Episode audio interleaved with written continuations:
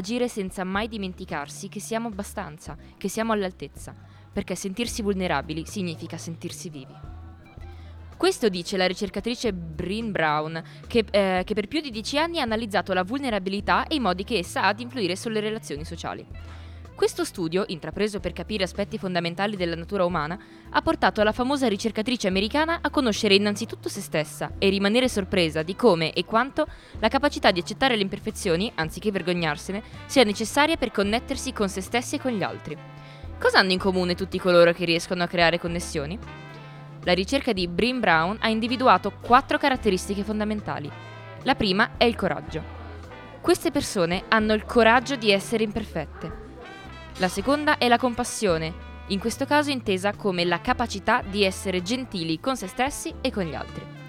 E poi troviamo l'autenticità, ovvero la volontà di abbandonare il sé ideale per essere chi siamo davvero. Ma l'ultima caratteristica, la più importante, è proprio la vulnerabilità. Coloro che sapevano di meritare rapporti con gli altri accettavano la loro vulnerabilità, perché era proprio la vulnerabilità a renderli migliori, la volontà di dire ti amo per primi, di agire senza garanzia di successo, la volontà di investire in una relazione che potrebbe funzionare o no, la volontà di smettere di prevedere e controllare, la volontà di rischiare. una canzone, Sorry Seems to be the Hardest Word di Elton John dall'album Blue Moves del 76.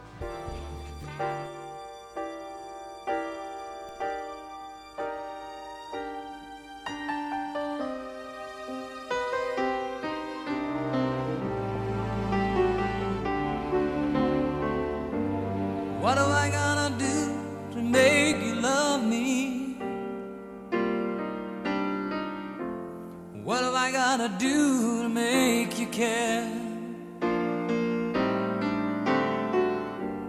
What do I do when lightning strikes me?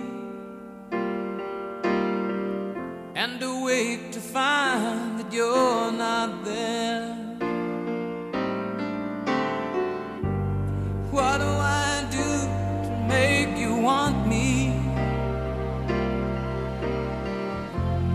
gotta do to be heard?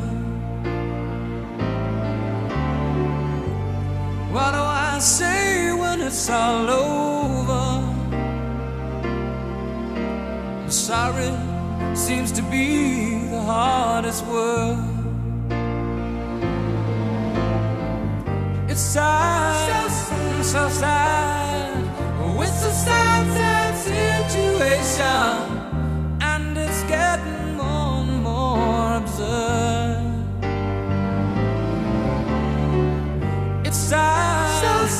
so. Why can't we talk it over? Oh, it seems to me that sorry seems to be the hardest word.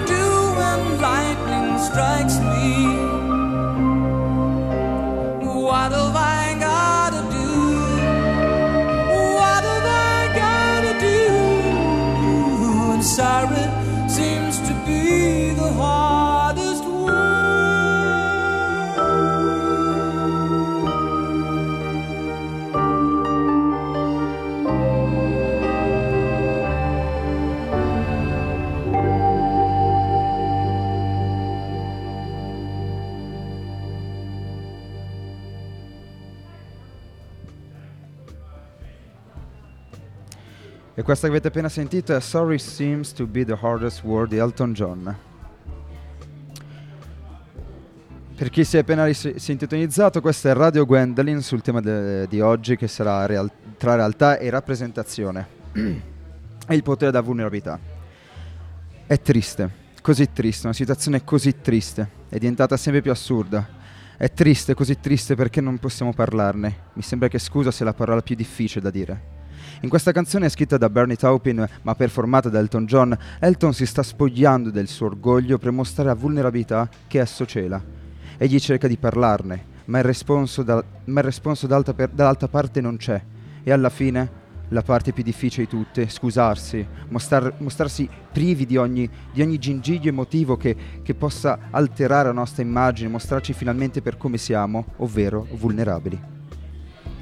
Come ha accennato Mirko, qui siamo sempre uh, su Radio Gwendolyn, sempre al B-Restaurant, insomma non ci spostiamo e stiamo parlando appunto del tema del giorno ehm, del quale discuteremo collegandoci allo spettacolo a cui abbiamo assistito ieri sera, Attempted Dying di Boris Nikitin.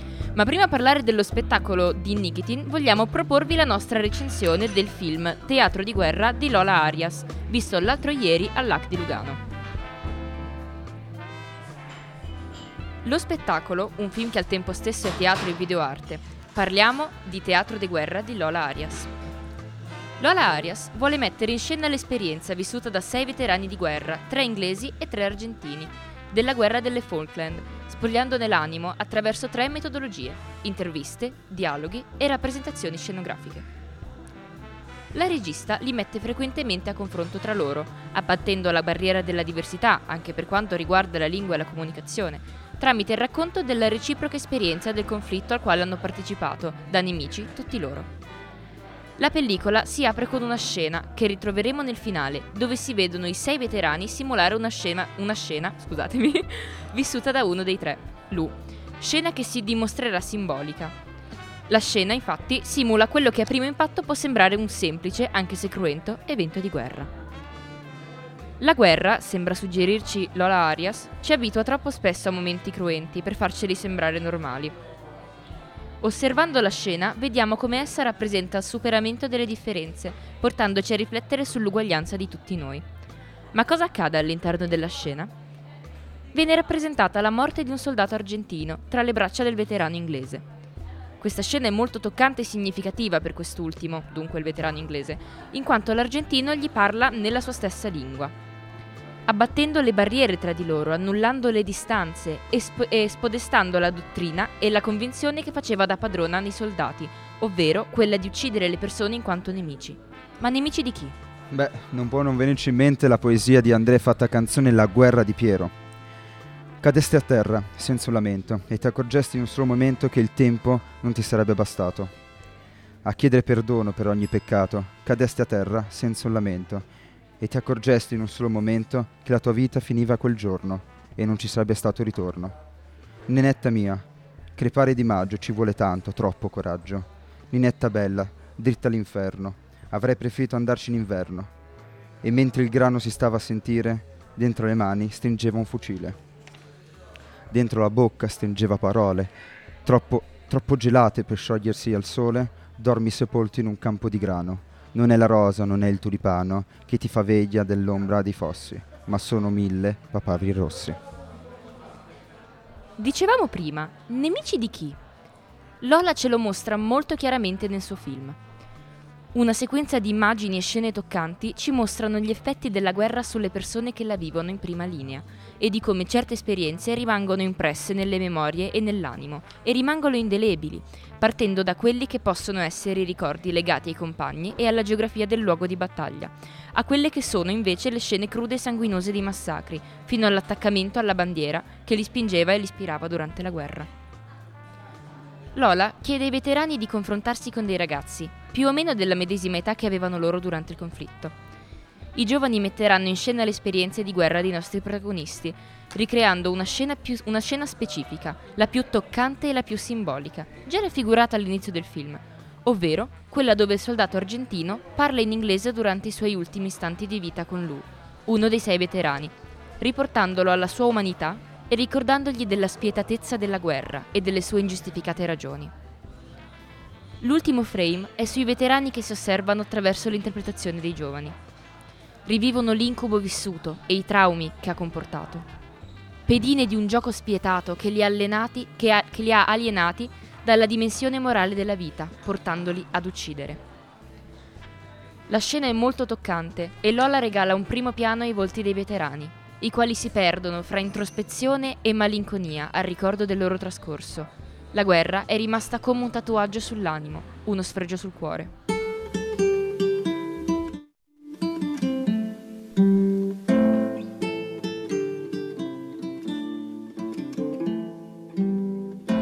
Dormi sepolto in un campo di grano, non è la rosa, non è il tulipano che ti fan veglia dall'ombra dei fossi, ma sono mille papaveri rossi. Lungo le sponde del mio torrente voglio che scendano i luci argentati, non più i cadaveri dei soldati portati in braccio dalla corrente. Così dicevi ed era d'inverno e come gli altri verso l'inferno te ne vai triste come chi deve, il vento ti sputa in faccia la neve.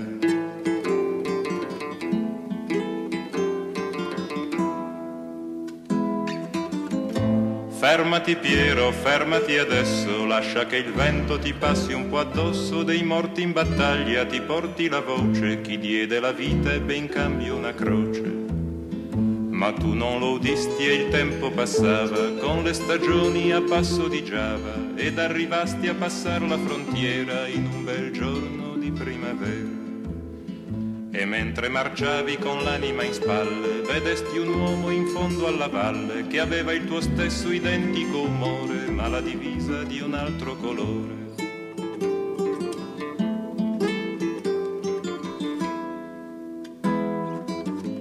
Sparagli Piero, sparagli ora e dopo un colpo sparagli ancora fino a che tu non lo vedrai esangue cadere in terra a coprire il suo sangue.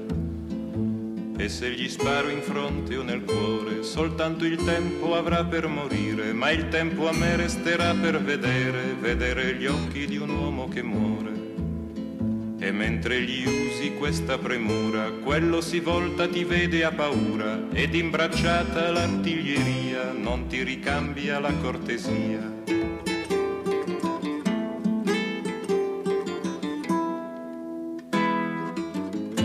Cadesti a terra senza un lamento e ti accorgesti in un solo momento che il tempo non ti sarebbe bastato a chieder perdono per ogni peccato. Cadesti a terra senza un lamento e ti accorgesti in un solo momento che la tua vita finiva quel giorno e non ci sarebbe stato ritorno. Ninetta mia, crepare di maggio, ci vuole tanto, troppo coraggio. Ninetta bella, dritto all'inferno, avrei preferito andarci in inverno. E mentre il grano ti stava a sentire, dentro alle mani stringevi il fucile, dentro alla bocca stringevi parole, troppo gelate per sciogliersi al sole.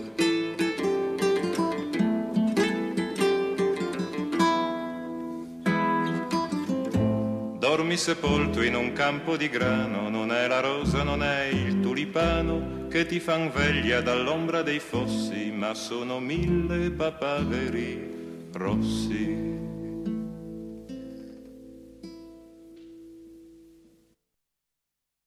To be or not to be? Devo ancora assimilarla un po'. Mm. Sì. Pesante. Eh sì, abbastanza intensa, no? Mi è piaciuto particolarmente la, la fusione che fa tra la fizione e, e l'esperienza Sì, personale di questi sei Certo. soldati, perché qualcuno non si considera un soldato. Sì. Come cambia la prospettiva di una guerra certo. tra, tra diversi Esatto. attori. E c'è una scena che vi ha particolarmente colpito all'interno della proiezione. Quando mettevano uno di fronte all'altro Ok. e all'inizio uno tentava di parlare la lingua dell'altro Mm, sì. e c'è proprio il confronto tra le tue esperienze, Sì. di vista.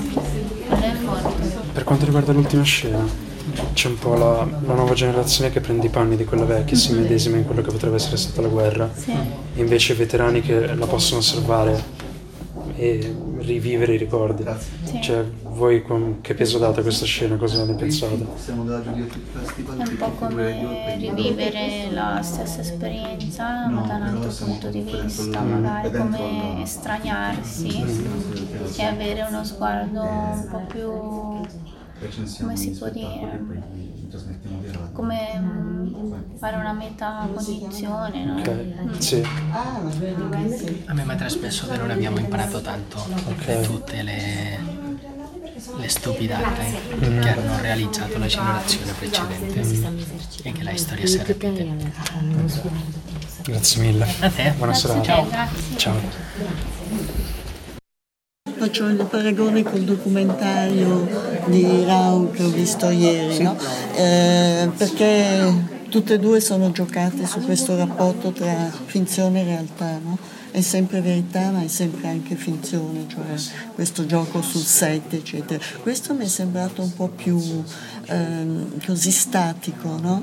E- e- era meno anche l'impatto rispetto a quello di ieri che era eh, la realtà del Congo, quindi aveva anche un altro impatto. Questo sì, eh, mi è sembrato più un, eh, è interessante voler mettere a confronto anche persone che non sono attori e che un tempo erano nemici e vedere come interagiscono tra di loro, però come azione, come movimento dopo un po' eh, si diluiva nel tempo e diventava ripetitivo, un po' noioso. Ecco. Perché è sempre questo gioco, da una parte sono sul set, eh, esprimono le loro testimonianze, poi mimano eh, delle situazioni di guerra, no? quindi vede- cercare di mettersi addirittura nei panni, il finale era così, nei panni del morto. no? Quindi eh, a turno facevano questa, questa cosa qui che se si vuole è un gioco che hanno anche i bambini, no? cioè una cosa eterna di giocare al teatro se si vuole. no? Quindi è un po' un escamotage. Ecco. Grazie. Care radioascoltatrici, cari radioascoltatori, pronti? Partenza? Sì.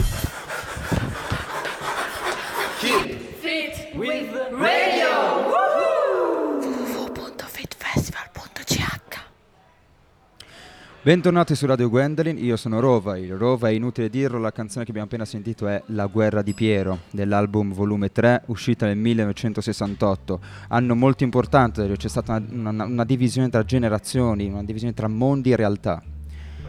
Lola Arias ci mostra quindi che effetto può fare un conflitto, ma ci fa rendere conto che seppur diversi, i viaggi interiori che possiamo fare possono essere condivisi, si possono confrontare e ci possono far crescere al meglio. Ma abbiamo anche sentito le interviste del pubblico invece e da quanto ho sentito c'erano delle, delle opinioni un po' contrastanti, no? Tu che cosa ne pensi? Come per esempio c'era quella signora che a un certo punto ha detto che lo spettacolo le era parso un po' noioso, un po' ripetitivo. Mm, non lo so, cioè aveva anche detto qualcun altro che l'aveva trovato, aveva preferito eh, quello di lo spettacolo di Milo Rau invece, che era The Congo Tribunal, non so se l'hai visto Rova. Ok, allora ti, ti spiego brevemente che cos'era. Sì, grazie. Ehm, si parlava della, della guerra del Congo che c'è stata, cioè guerra economica in realtà più che mm, guerra, oddio, fisica, Sì, hai, hai in mente, no? Que- con i que- cosa fucili, intendo? esatto, esatto, esatto, era una guerra economica ehm, che è durata vent'anni e che ha veramente distrutto le vite di milioni e milioni di persone in, in- in Congo. E mm, appunto questa, questa signora deve averli visti entrambi perché appunto ha commentato dicendo che ha preferito The Congo Tribunal. Ma eh, io mi chiederei un po' perché, ma a questo punto chiedo perché anche al nostro ospite speciale che è qui con noi e ci aiuta dalla regia, il nostro carissimo Alan Alpenfeld. Ciao, ciao a tutti. Alan, tu che cosa, che cosa ne pensi? Tu hai visti questi due spettacoli? Ma allora, prima di tutto eh, mi presento, eh, se, se qualcuno all'ascolto non sa chi sono, eh, in questo momento sono alla, alla regia, ma in realtà coordino la parte radiofonica della messa in onda di questo bel progetto e ehm, nella vita ogni tanto faccio anche il regista. Bene, detto questo, eh, io ho visto entrambi, sì, non qui al, al festival, lo, lo avevo visto la prima del Congo Tribunal che l'hanno fatto vedere a Frauenfeld, in un piccolo, un piccolo posto nel canton Turgovia, e uh, invece Lola Arias eh, ho visto un altro suo lavoro, sempre dello stesso progetto, ehm, però come, eh, come, mostra, mh?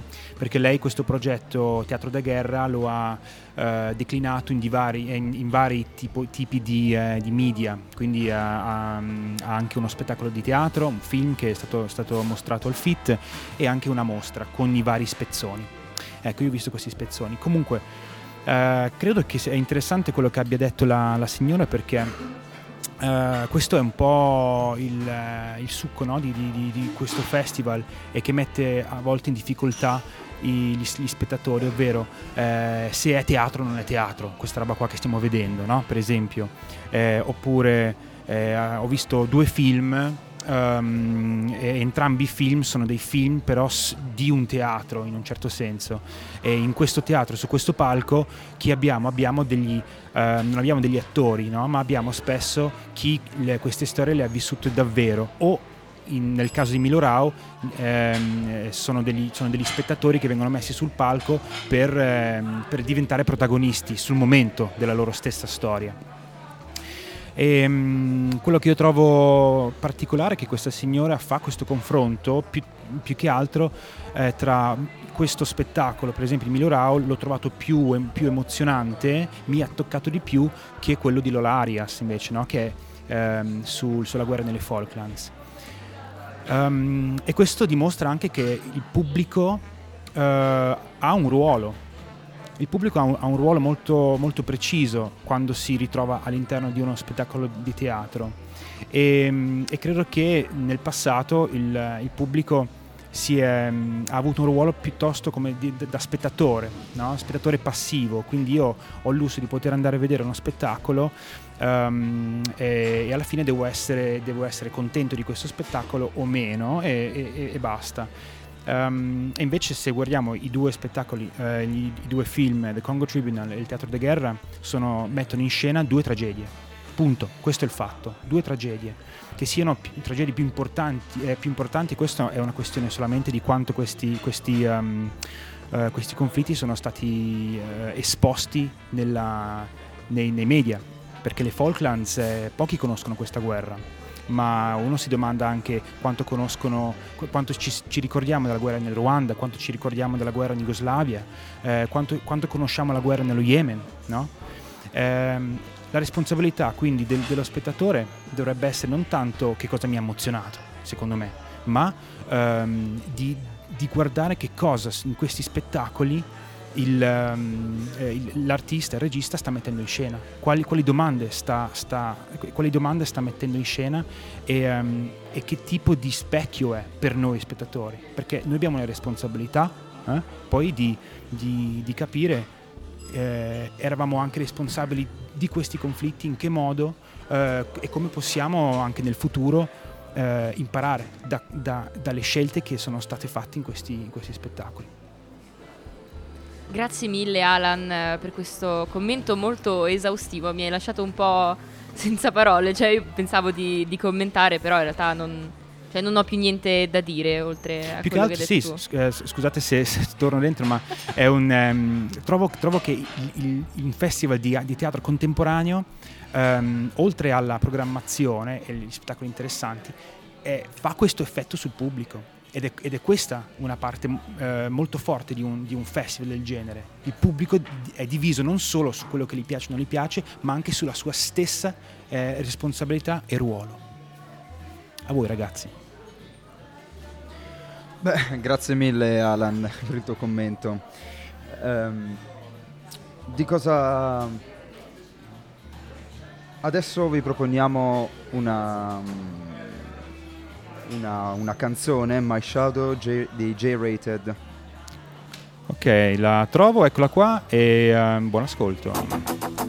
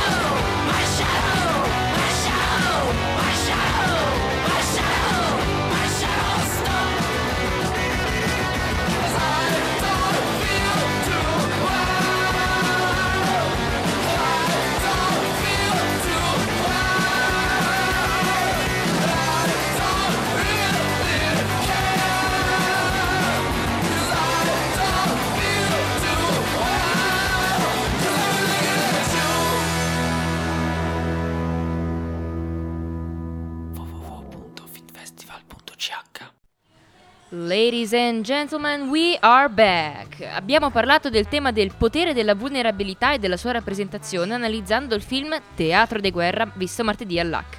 Quindi ora ci immergiamo in un viaggio misterioso alla scoperta dello spettacolo di Boris Nikitin.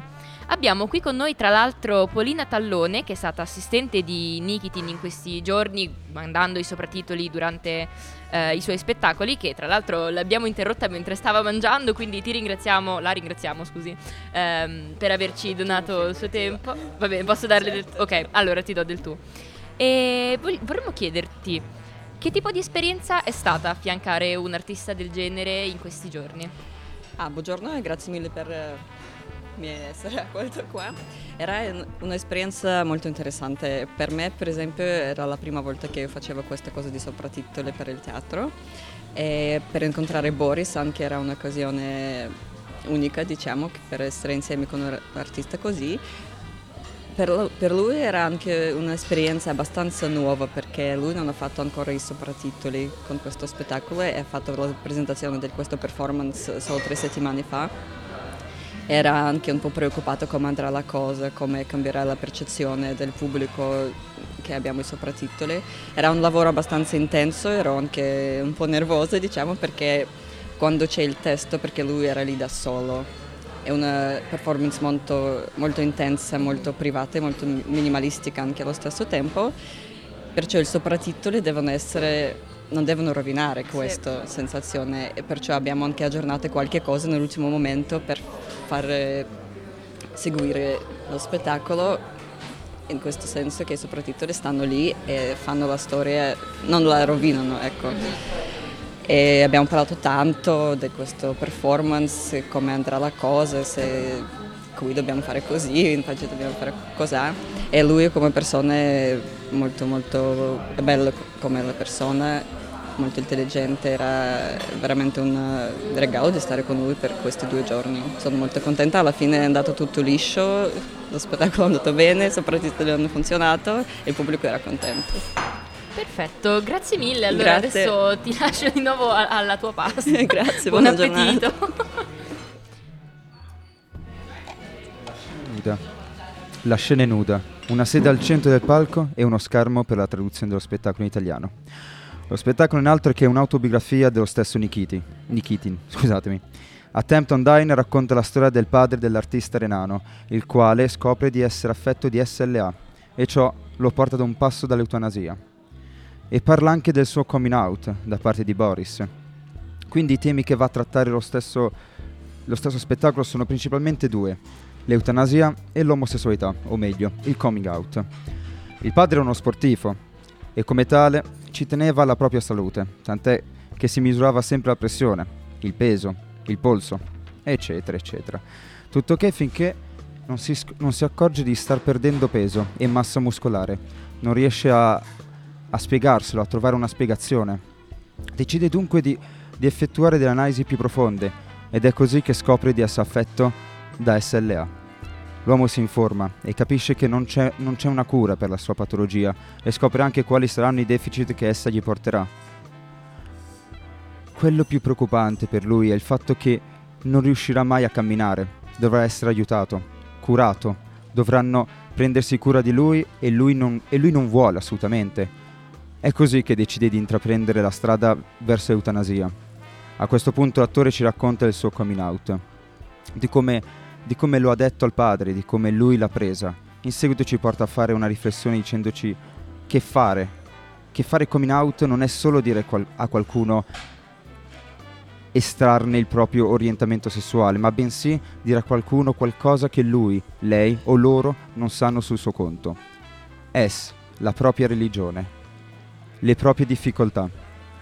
Ed è, co- ed è proprio ed è proprio questo che farà il padre, ovvero un coming out sulla decisione dell'eutanasia, su questa sua via, su questo suo exit, come si dice appunto nello spettacolo.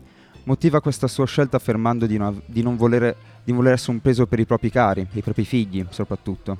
Inutile dire che l'artista non la prende bene fino a che il padre non spiega che ciò non avverrà prima della perdita della camminata, cosa che per lui sarebbe inimmaginabile. Qui i figli dimostrano al padre che si sbaglia e che non è assolutamente un peso per loro, anzi, e gli dimostrano tutta la loro vicinanza facendogli capire di non essere solo. Nikitin, lo- Nikitin questo lo spiega molto bene, con una frase che ora vado a citarvi. Coloro che rimangono in silenzio rimangono soli, coloro che non rimangono in silenzio non rimangono soli. E qua si ferma, osserva il pubblico. Questo succede, an- questo succede anche una seconda volta, dopo un'altra frase molto potente, dice non dover, non dover essere per essere finalmente in grado di essere. Qui la pausa si fa più lunga e l'attore si commuove, guarda ancora il pubblico. Lo spettacolo prosegue e il padre decide di farsi impiantare una, so- impian- impiantare una sonda esterna per poter mangiare, cosa ormai per lui difficile da fare. Ciò comporta un intervento chirurgico, sembra dunque deciso a lottare, a voler continuare a vivere ed ecco qui, purtroppo, il colpo di scena. Il padre contrae un'infezione in ospedale e in pochi giorni muore.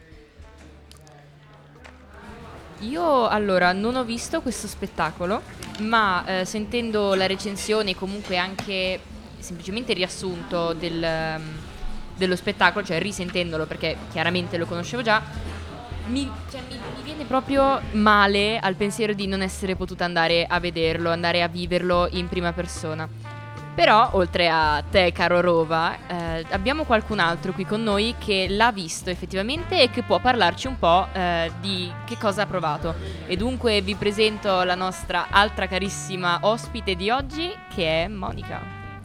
Buongiorno a tutti, eh, sono Monica e sono molto felice di essere qui e sto seguendo il progetto con i ragazzi e curando questo Keep Fit with Radio. E ricordiamo questa giuria di 10 ragazzi dai 15 ai 19 anni chiamati ad esercitare uno sguardo critico su questo Fit Festival 2019 e ricordiamo anche che siamo proprio nel, nel cuore del festival e che fra pochissimi giorni l'adrenalina sta salendo perché si, si decreterà il vincitore della sezione Young and Kids del festival e lo decreterà proprio la giuria giovani. Quindi siamo molto emozionati, vero Ci Butti? stai proprio Eh. ricordando l'ansia, il Eh, panico sì. che sale. C'è molta ah, aspettativa. De- la redazione però sta continuando a lavorare, a guardare tutti gli spettacoli del festival e ieri appunto abbiamo visto questo intenso lavoro di Boris Nikitin, Attempt of Dying. Ehm, un lavoro mm, un lavoro importante eh, e mi ricollego a quello che chiedeva quello che diceva Alan. Eh, questo festival, questo Fit Festival è molto importante perché mh, risveglia nello spettatore una domanda. Che cosa è rappresentazione e che cosa invece è realtà? Sembra quasi un filo conduttore di tutto quello che stiamo vedendo, questo confine, questo limite, eh, questa soglia che viene oltrepassata e che viene osservata, indagata eh, da tutti gli artisti che stiamo vedendo. no? Prima parlavamo dei film di Lola Arias, eh, del lavoro di Milo Rau. Questo confine nel teatro contemporaneo vediamo che è un confine eh, che mh, si sta dissolvendo forse. Ecco, a proposito di questo, il lavoro di Boris Nikitin, questo artista di Basilea, giovane, ha 40 anni, è eh, un lavoro che ci pone proprio su questa soglia. Lui da tanti anni, da 10 anni, lavora proprio su una domanda che si pone, come creiamo la realtà e l'identità rappresentandole. Quindi questo rapporto tra la rappresentazione e la, e la realtà, tra la finzione e la realtà, che cosa è reale e che cosa è finto. Questa volta rispetto agli altri suoi lavori però si è messo in gioco personalmente ed è la prima volta, lui ce lo dice, non sapevo se farlo, non sapevo se, se era una cosa giusta da fare, che l'artista si mettesse in prima linea e ha affrontato questa sfida, ha fatto un coming out. Il tema di questo spettacolo che- di cui ha parlato adesso Rova ehm, era proprio il concetto di coming out, e inteso come... mh, mm, dire qualcosa a qualcuno davanti a un pubblico, qualcosa che non è mai stato detto prima. Lui fa un riferimento al coming out nella sfera sessuale, ma il coming out è anche quello di suo padre. Dire che non si ha più la forza di vivere, scegliere di morire. E l'artista ci dice coming out però è ogni esperienza di vita che ci pone davanti ad una soglia, ad un confine che vogliamo oltrepassare. Questo ci mette in pericolo, ci spaventa, eh, può avere delle conseguenze dolorose, può diventare un'arma contro di noi, ma se noi non abbiamo paura di attraversare quella soglia, eh, incontreremo l'altro e nell'incontro con l'altro non saremo più soli. Eh, non è più quindi una questione di il problema non è la realtà e la finzione, ma è il problema, e non è un problema, ma è un, un'utopia, lui dice, è come arrivare all'altro eh, superando questa soglia, stare sulla soglia. E se posso intervenire, eh, questa domanda, no? eh, cos'è la realtà, cos'è la finzione, sembra molto filosofica e poco concreta. In realtà anche con questo spettacolo diventa molto concreto perché eh, la, la, soglia che va superata è una realtà che um, si dice che è reale, però la, la, la verità è che um, lui, è, lui, ha dovuto fare un coming out, ha dovuto quindi eh, eh, superare una soglia di una realtà che non è, non, non è vera, è finta, è finta nel senso che eh, non è vero che la società e gli esseri umani sono solo eterosessuali, non è vero. Eh, la realtà è che ci sono tutta una serie di, ehm, di, di identità che, che, che, si sente, che si è, eccetera, eccetera, eccetera. Questa è una, una realtà. Infatti, infatti, Boris dice, la realtà per me è finzione. Quando io ho capito che questa costruzione della realtà che ci convinciamo, nella quale dobbiamo aderire, credere, eh, che ci convinciamo che è l'unica vera realtà possibile, nel momento in cui dolorosamente ho oltrepassato questa soglia e ho rotto la finzione di questa realtà con un coming out, appunto, nel suo caso doloroso perché lo riguardava riguardava profondamente la sua vita, dichiarare al padre che, che aveva un ragazzo. E, ecco, in quel momento la realtà non era più finta e, e, io ho capito, lui dice, la finzione in realtà è quel luogo che, per, che, mi permette di essere efficace e che mi permette di riunire tutto me stesso, il, i miei pensieri, la mia voce, il mio corpo e questa finzione è quello stare in scena, questo porsi a nudo davanti a noi indagando questa soglia. Il teatro quindi prima si chiedeva giustamente Alan e tutti voi giova, gio, giovani e giovanissimi che, che, state affrontando questo viaggio all'interno di, queste, di, di questa tematica e di, questi, di, questi, nuovi linguaggi che l'arte contemporanea, il teatro contemporaneo, le arti performative eh, sono, stanno diventando, sta, nel, sì, stiamo scoprendo che cosa significa teatro, anche in questo senso, prima ne parlavamo Rova, eh, certo è uno spettacolo che divide, ma questo non è teatro. Cosa ne pensi, Rova? Sì, esatto. Io prima ne parlavo con Monica e um, io per tutto lo spettacolo eh, mi sono chiesto, ma quello che sto vedendo è teatro? Perché io sono sempre andato ehm, al teatro, al teatro appunto al Foce, al LAC, guardando spettacoli comunque diciamo convenzionali, passatemi il termine. E qui invece è proprio un, è proprio un teatro nudo, c'è una, non c'è un attore, c'è una persona, c'è un pubblico e c'è una voglia di dire qualcosa a quel pubblico. Senza nessuno, eh, nessuna volontà di fare qualcosa. Esatto, addirittura, addirittura sì. lui legge. Legge, legge, questo testo legge. che ha scritto, esatto. non ha nessuna velleità di rappresentare, di usare una voce, di, di fare un effetto di nessun tipo. Eh, sì, eh, forse questo proprio eh, Rova è, è, è, il punto. Lui non vuole fare mh, qualcosa che è teatro, quello che noi tutti, pubblico, presumiamo sia il teatro. Eh, proprio perché come nella realtà presumiamo che la realtà sia una cosa e invece attraverso un coming out scopriamo la falsità di quella realtà, allora forse c'è bisogno di un teatro come questo per dire il teatro non è quello che, o non è solo, non è solamente quello che ci aspettiamo che sia. Teatro può essere questa cosa nuda che è un incontro, è un evento che accade qui ed ora tra me e te ed è un luogo sacro perché sacro in un senso eh, profondo, radicale del termine, perché è uno dei pochi luoghi in cui lo sguardo ancora si incontra, non filtrato da un device, da qualcosa, e accade qualcosa tra le persone. Allora, io direi che passiamo a una bellissima canzone che ehm, eh, parla di vulnerabilità, in quanto l'autore stesso era un, eh, era un cantante vulnerabile. eh, Daniel Johnston, cantante storico dell'underground indie e cantautorale americano, morto proprio questo mese a 58 anni e lui era conosciuto perché era un cantautore pazzesco, bravissimo, ma aveva gravi problemi eh, mentali e quindi on- ogni tanto eh, spariva un po' dalla scena. Ascoltiamolo, eh, Daniel Johnston con eh, Life in Vain.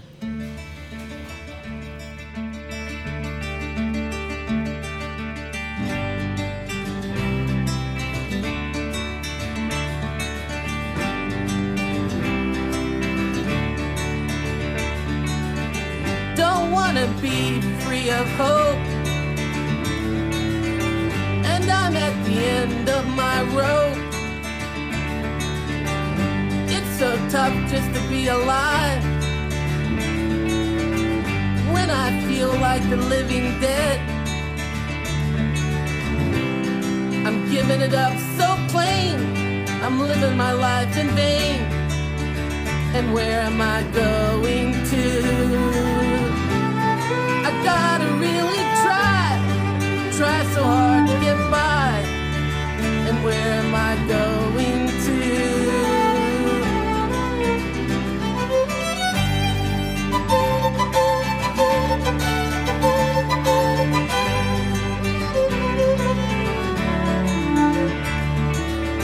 I don't know where is up or down. And there ain't any love left around. Everybody wearing a for Santa to come to town. You're giving it up so plain. You're living your lives in vain. And where are you going to? You gotta really try try so hard to get by.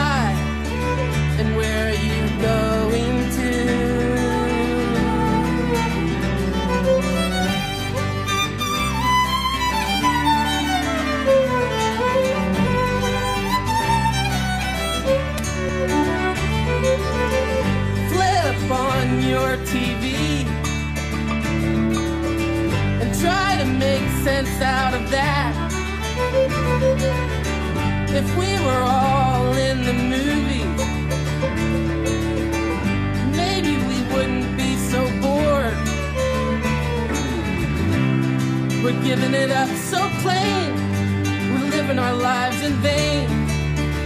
And where are we going to? You gotta really try, try so hard to get by.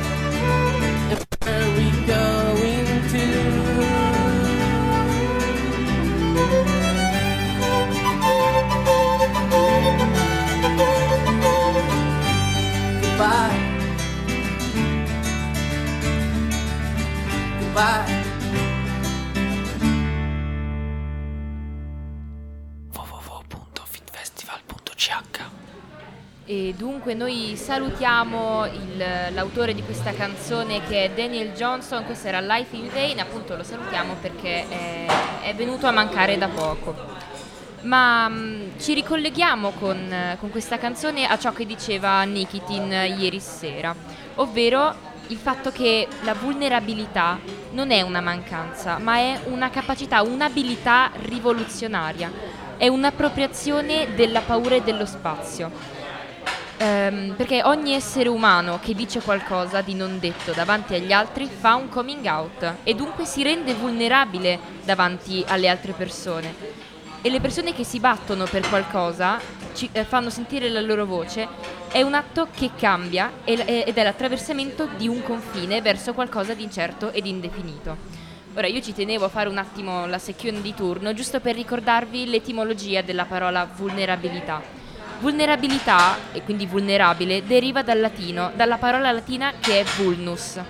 Vulnus significa ferita e una persona vulnerabile è una persona che può essere ferita perché quel- per esempio lo si diceva in- durante una battaglia, durante una guerra, sono vulnerabile, non ho il mio scudo con me, sono alla mercé dei colpi della battaglia e quindi trovo che sia una parola bellissima, anche vulnerabilità, è l'abilità di essere feribili, possiamo dire.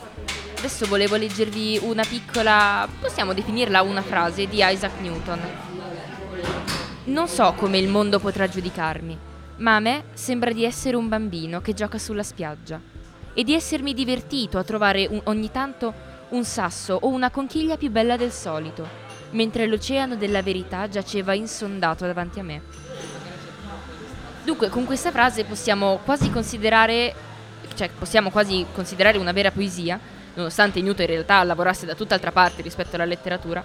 Il messaggio che passa è che siamo tutti a modo nostro un pochino bambini, ingenui, innocui e soprattutto vulnerabili dinanzi alla vastità dell'oceano della verità che non riusciremo mai ad attraversare completamente. E fa anche un po' paura un oceano così grande, da non riuscire a vederne la fine, o la terra dall'altra parte, e quasi ti chiedi se ci sia davvero una terra all'orizzonte.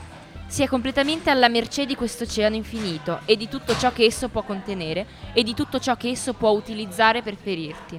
Però io la trovo una cosa bellissima, l'essere vulnerabili. Perché ci si spoglia di tutte le armature, di, tutte- di tutti gli scudi che una persona può avere, ci si mostra per come si è. Sì, si accetta, si è pronti all'essere feriti. Però si confida anche nell'altra persona. Però di questo ne parleremo dopo. Ed ecco la prossima canzone che vi proponiamo, It's Hard Life, Queen 1984, album The Works.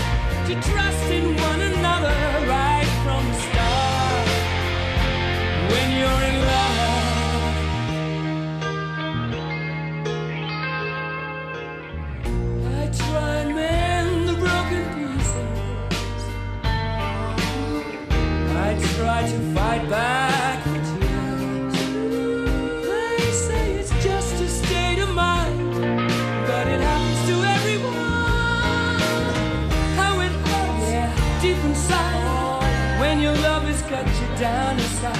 It's life is tough on your own. Now I'm waiting for something to fall from the skies. I'm waiting for love.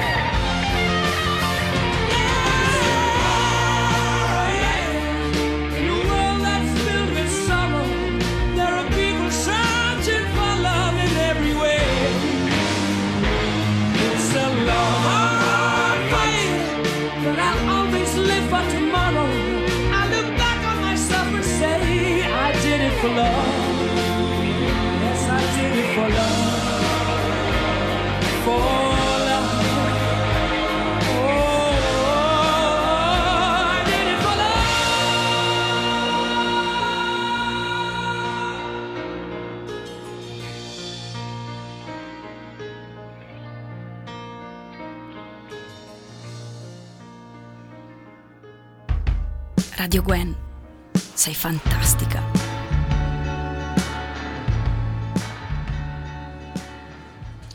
Oh, mi sono innamorato, mi sono innamorato, ma ora mi dici che è finita e sto andando in pezzi. Un po' il topos, ovvero motivo ricorrente delle canzoni d'amore in generale, parla di quanto l'amore ci renda fragili e facilmente vittime da colpe da tutte le parti. Scusate, vittime di colpe da tutte le parti. L'amore ci rende vulnerabili, ma non deve essere necessariamente qualcosa di negativo, è bene ricordarlo. Mettiamo la nostra vita nelle mani del partner, fidandoci ciecamente di lui o di lei. Togliamo tutti gli strati superflui per rivelare la nostra vera persona ai suoi occhi e farci amare ed apprezzare come siamo.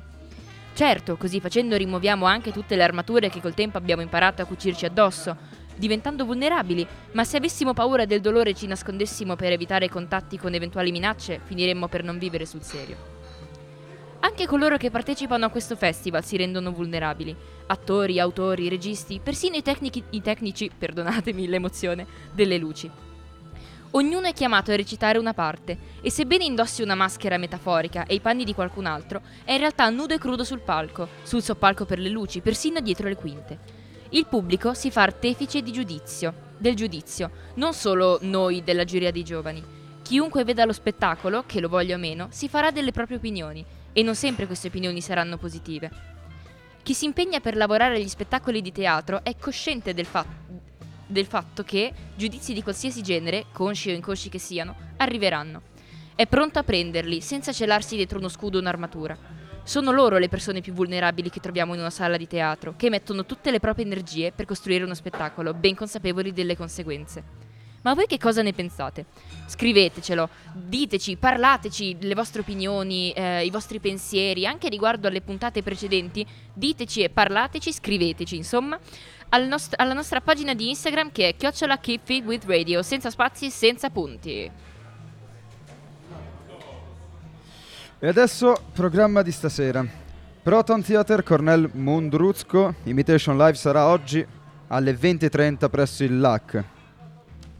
Adesso vi leggo due righe dal- dall'opuscolo. Imitational Life è uno sguardo lucido sulle, sulle contraddizioni di una società in cui, in cui prevale ogni forma di, in- di discriminazione. Scegliamo noi il nostro destino o le nostre vite sono prede- predes- predestinate, scusatemi. Lo spettacolo è stato acclamato dalla stampa europea, da cui citiamo Questo teatro è una forza della natura. Oppure questo è il teatro fatto dalla materia e dal gioco della vita che commuove fino alle lacrime. Il tema della puntata di domani sarà discriminazione e contraddizione e vi ricordiamo che ci sarà anche la cena tematica ungherese al B con il ticket dello spettacolo, cioè con il ticket dello spettacolo c'è il menù convenzionato a 15 franchi. Allora io adesso eh, vi ringrazio, vi saluto, ringrazio soprattutto i nostri ospiti che in realtà ci aiutano dall'inizio del festival, quindi vi ringrazio un po' per tutto. Grazie Monica e grazie Alan. Grazie a voi ragazzi. E grazie anche a te Alan che adesso stai un po'... non so, puoi, dire, puoi dirci un ciao? Ciao ragazzi e ciao cari radioascoltatori e radioascoltatrici. E ringraziamo anche Rova, ringraziamo il B-Restaurant, io ero Butti e ti lascio annunciare anche l'ultima canzone. Bene, l'ultima canzone è Love Will Tear Us Apart dei Joy Division. Arrivederci a tutti.